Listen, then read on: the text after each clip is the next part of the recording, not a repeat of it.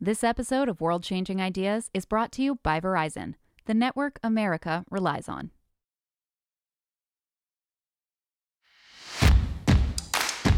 I'm Talib Visram, and you're listening to Fast Break, your weekly source of inspiration and motivation in these uncertain times. This week, we're taking a look at the criminal justice system, how one organization is reimagining the role of prosecutors, and how another is helping train formerly incarcerated individuals to find new job opportunities. This is your Fast Break. As we've seen over the past two months now, protesters are still hitting the streets to demonstrate against police brutality and racial injustice. There have been several calls to defund the police and address mass incarceration.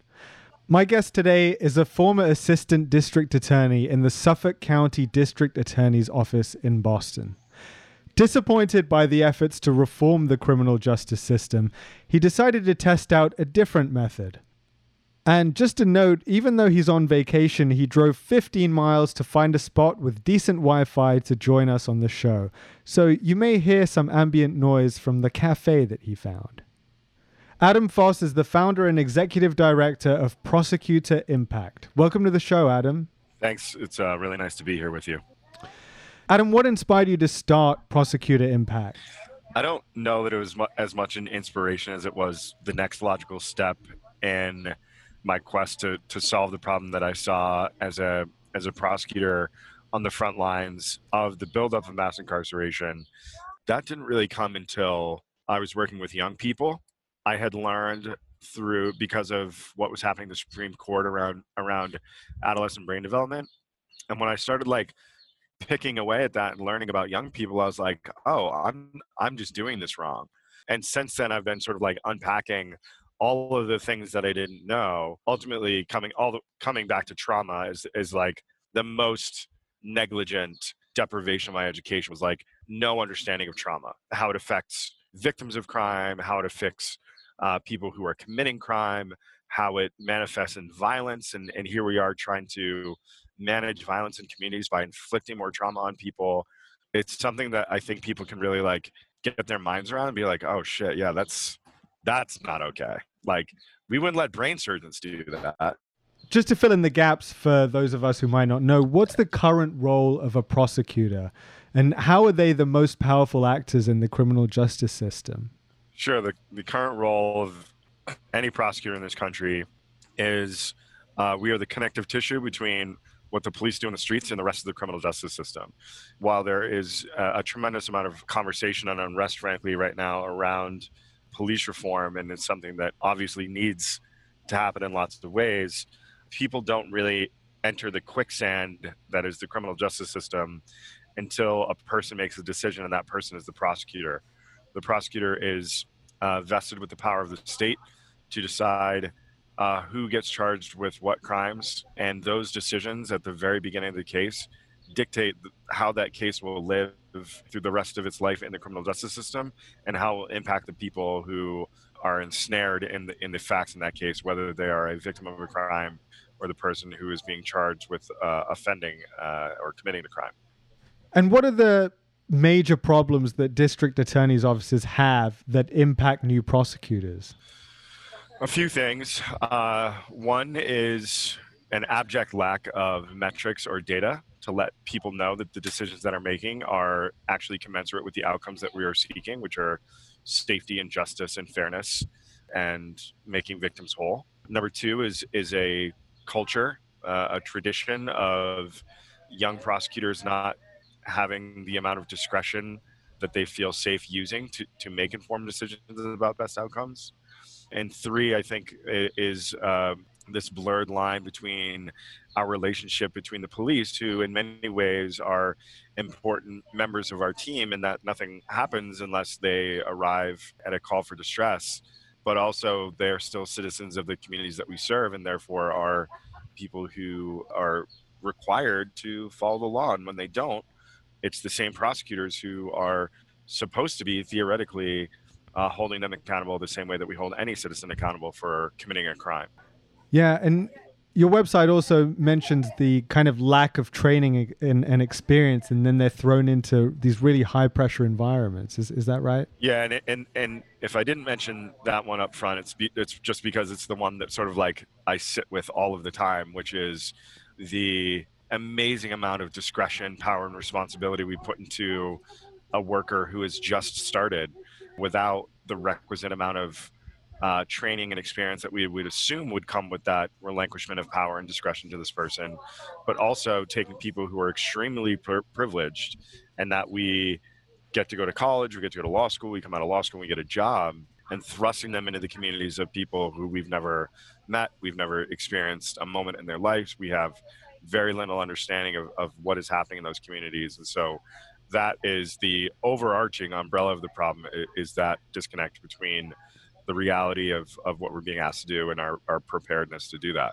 And how does prosecutor impact tackle those issues? We we tackle those issues in a few ways. The most core way that we tackle the problem is by accelerating those experiences.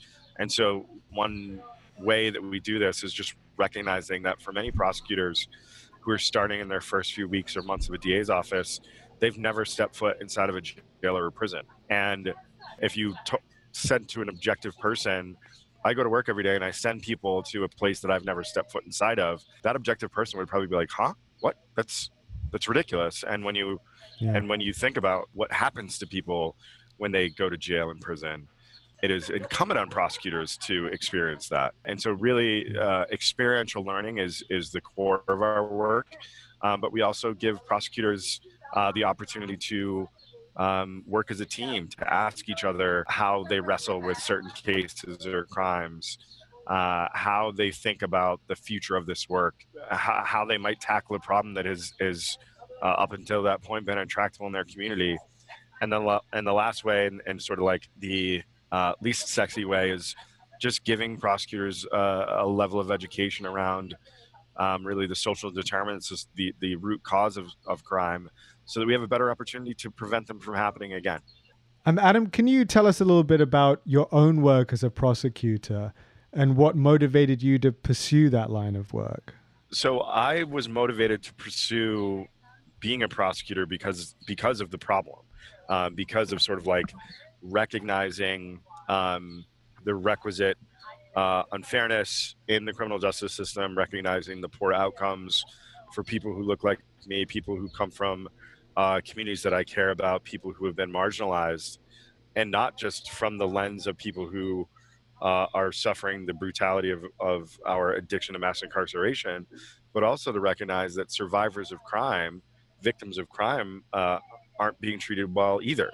The desire to go into prosecution as opposed to public defense was was the confluence of uh, observation of this problem and the acknowledgement and recognition that uh, to have the most amount of power to do something about that, um, I had to be a prosecutor. And my work quickly turned from only trying to do the thing that I'd been taught to do, which was holding accountable the people who were identified as defendants in my cases, and really adopting a more holistic view of all of the individuals, all the human beings who were involved in my cases, and the and and opening the aperture to see that it wasn't just the victim and the person who was responsible for harming them. It was the communities of people that were around them that also needed quote unquote representation.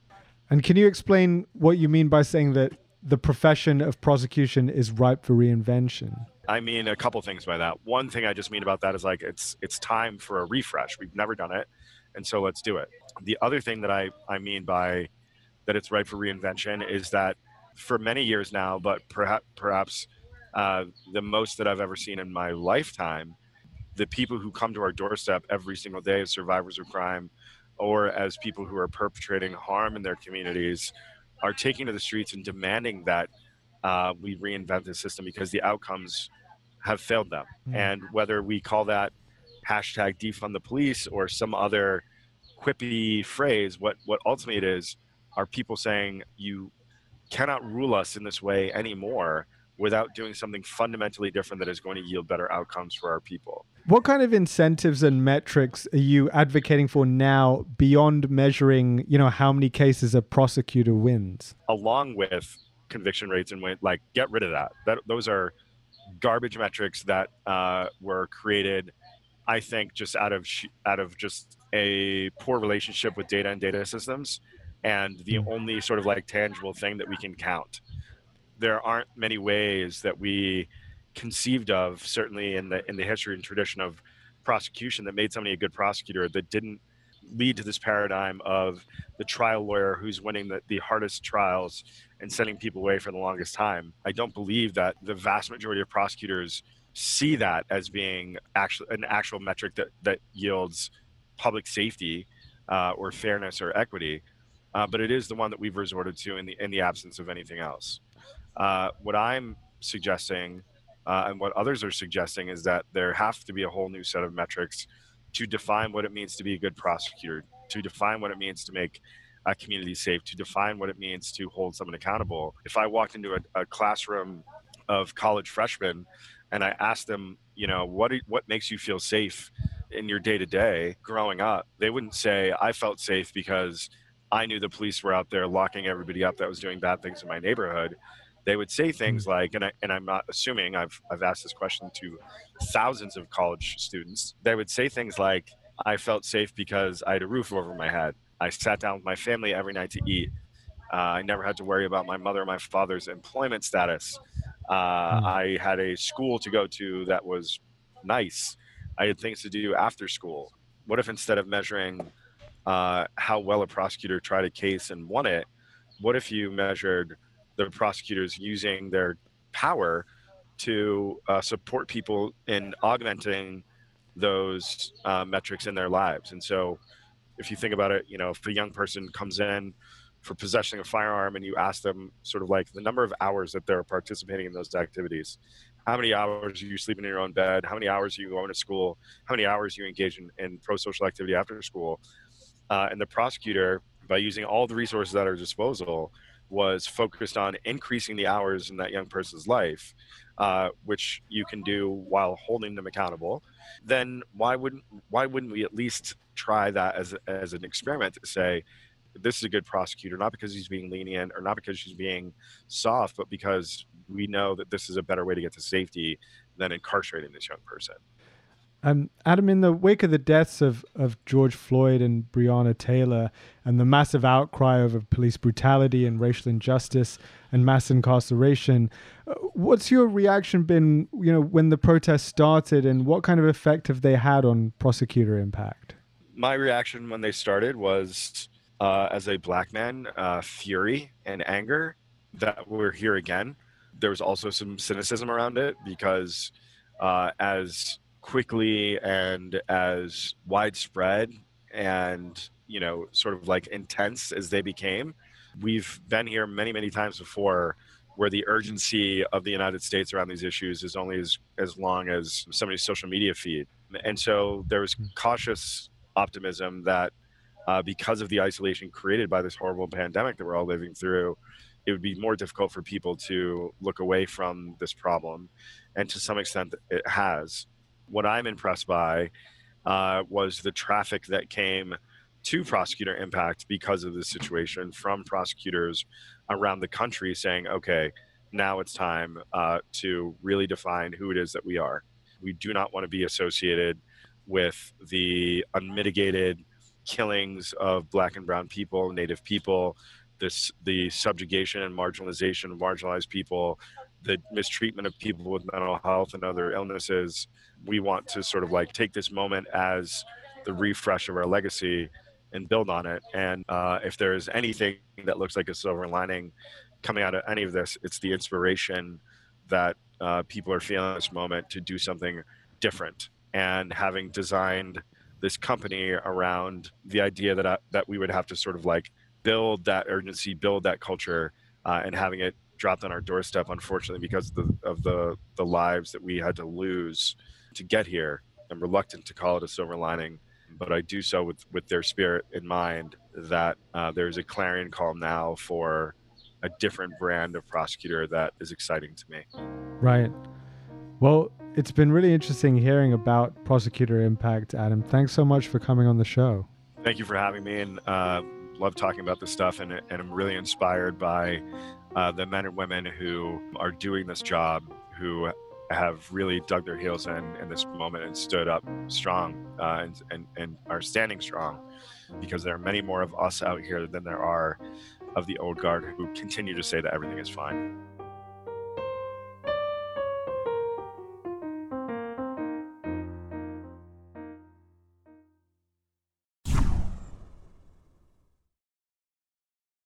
This episode of World Changing Ideas is brought to you by Verizon, the network you can rely on for your phone and for your home internet.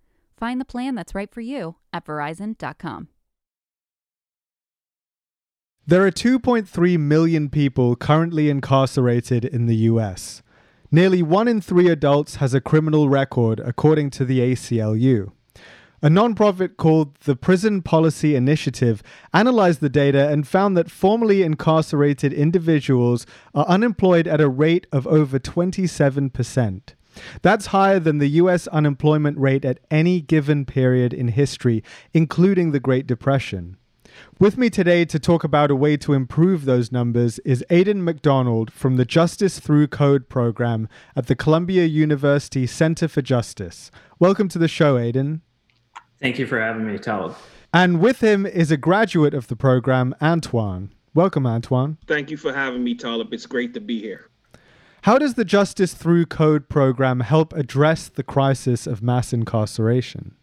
When formerly incarcerated individuals come home, such as myself, we're faced with a very difficult situation of reintegrating into society while having a very difficult time finding employment. Mm. Studies show that the most significant predictor of recidivism is post release employment.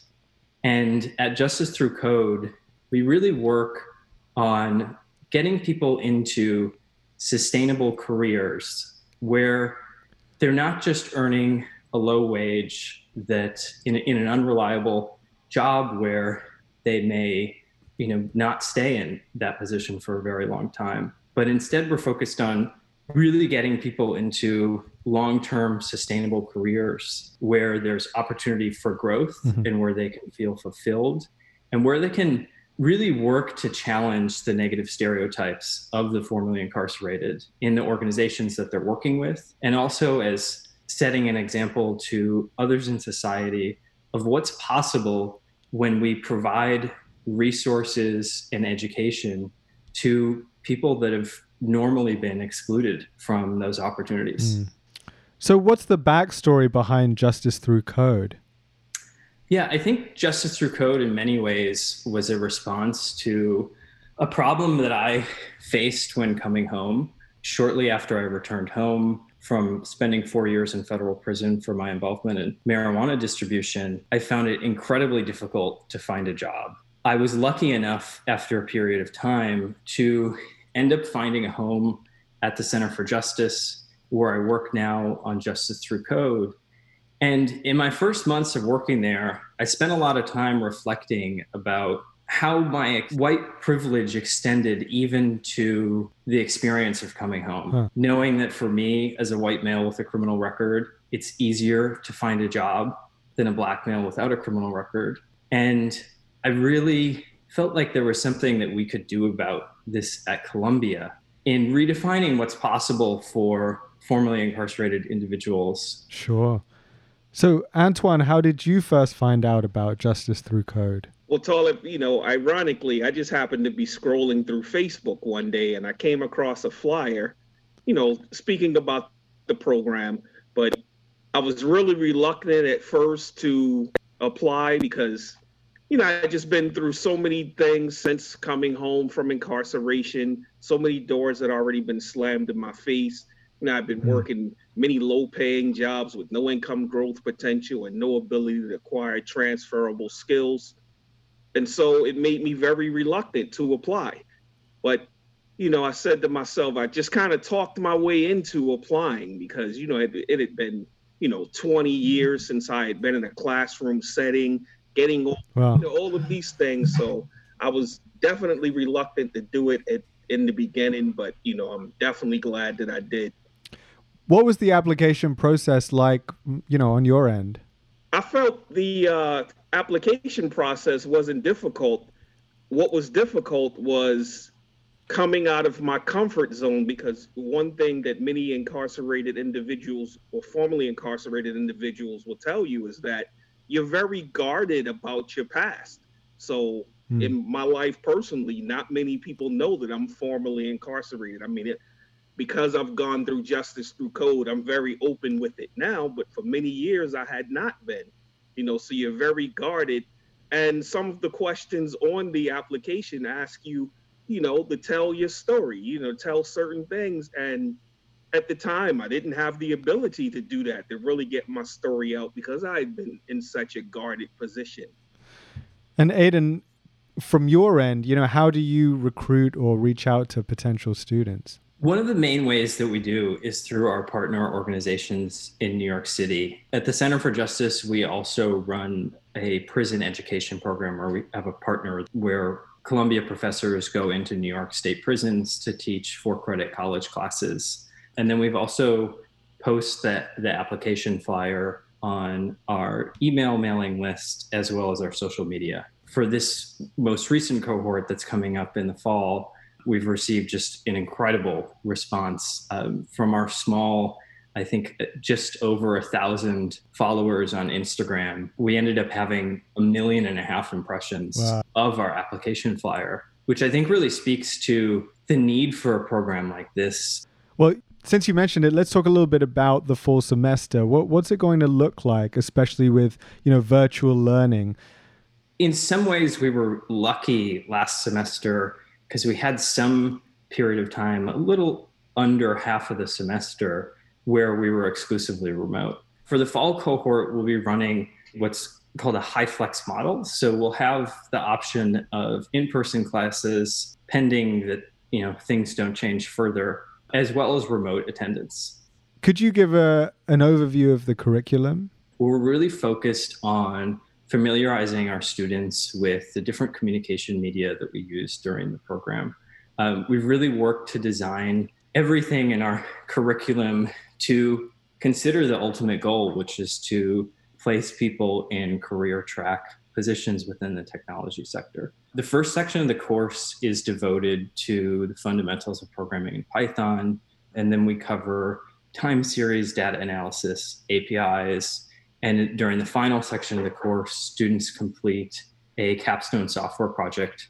In addition to that, we're also very focused on giving students the opportunity to see the different career options that are available within the tech industry and hear from different industry leaders. Mm-hmm. So we have guest talks throughout the course where students are able to hear from these leaders and also ask them questions and get an idea of what different companies look like, what does corporate culture look like in one place versus the other. When students complete the course, we pair them with different mentors. We have a community partnership with Google, which actually Antoine is a part of right now, where our students are able to work with mentors to kind of further develop their technical skills and really work on building projects that are meaningful to them and their mentors. Very cool. Antoine, what's your experience been like? Can you tell us a little bit about the skills that you've learned? Justice Through Code has had a tremendous impact on my life, and it's changed my perception of myself and my capabilities. JTC provided me with an unimaginable support network. Mm. Uh, we had another course dealing with uh, job negotiation, you know, how to sell yourself to a job, but actually, you know, put yourself in a position to negotiate the right salary, the right position for yourself, learning how to tell our stories because many of us or all of us have a unique story to tell you know with our experiences with incarceration and since we've returned to society. Having that support network gave me an opportunity to not only help myself but also encourage me to help others. Learning python learning javascript html css many of the other type of platforms that are available out there just gave a different meaning to my life.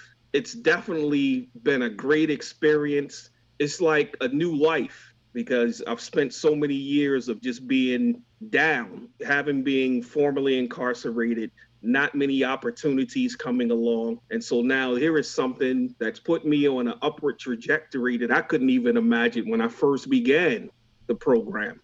That's amazing to hear. Now that you've graduated, Antoine, what types of employment are you pursuing? What's really important to me is to be in a role where my technical skills will grow while at the same time allowing me the opportunity to work with others in an effort to diversify the tech sector. You know, African Americans make up a very small portion in the tech sector. And so this gives me the opportunity to get a foot in the door and it allows me the opportunity to remove the negative stigma associated with formerly incarcerated individuals. And it also breaks down racial barriers to say, yes, here is a significant market out there right now. You have an African American right here, and putting myself in a position to be a leader to show if this guy can do it right here, then everybody can do it. Totally. Aidan, how have the recent protests for racial justice and the calls to address mass incarceration affected JTC? I think that our population now is just galvanized and really just so disgusted at how different one's life can be just because of the color of their skin in our country. For the first time, we're really seeing a broad coalition of individuals from diverse backgrounds standing up and saying, This is enough no more of this. And we want to be engaged in providing a solution to this problem and really doing the difficult work that's going to take many years to address these problems. So, in addition to the coding training that JTC provides, what kind of role can the tech industry play in taking action to dismantle systemic racism and discrimination? Yeah, I mean, I think one of the first things to realize is that this isn't a problem that can be solved by any one industry nor any one person. Um, I think it's really about looking at these problems and building a broader coalition as we are with JTC and fomenting a discussion about what are the barriers to diverse workplaces? What does the workplace at a tech industry look like? Why is it that marginalized groups have a harder time finding employment in these places?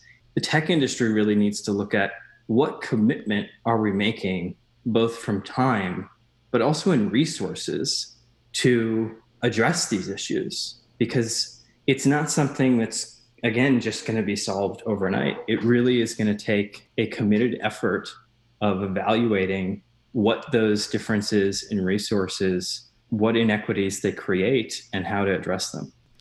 Great. Antoine, is there anything you wanted to add on, on any of that?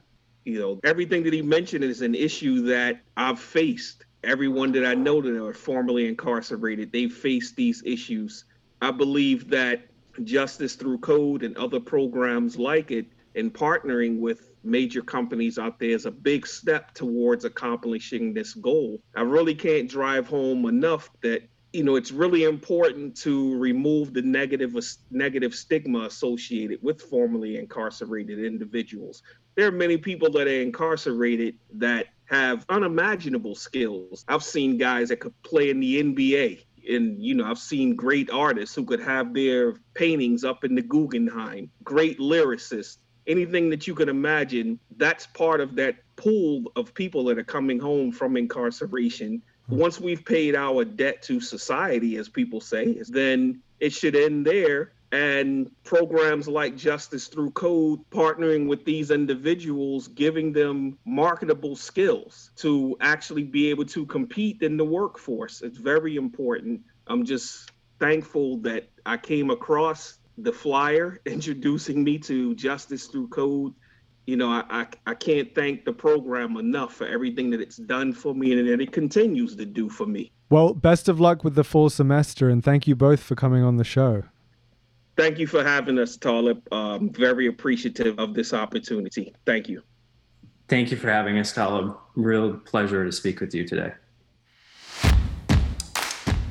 That's it for this week. Fast Break was produced by Avery Miles.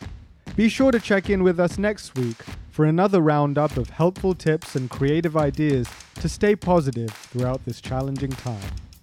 You can subscribe to Fast Break on Apple Podcasts or wherever you listen. If you like this show, please leave us a rating or a review. Thanks for joining us. I'm Talib Visram.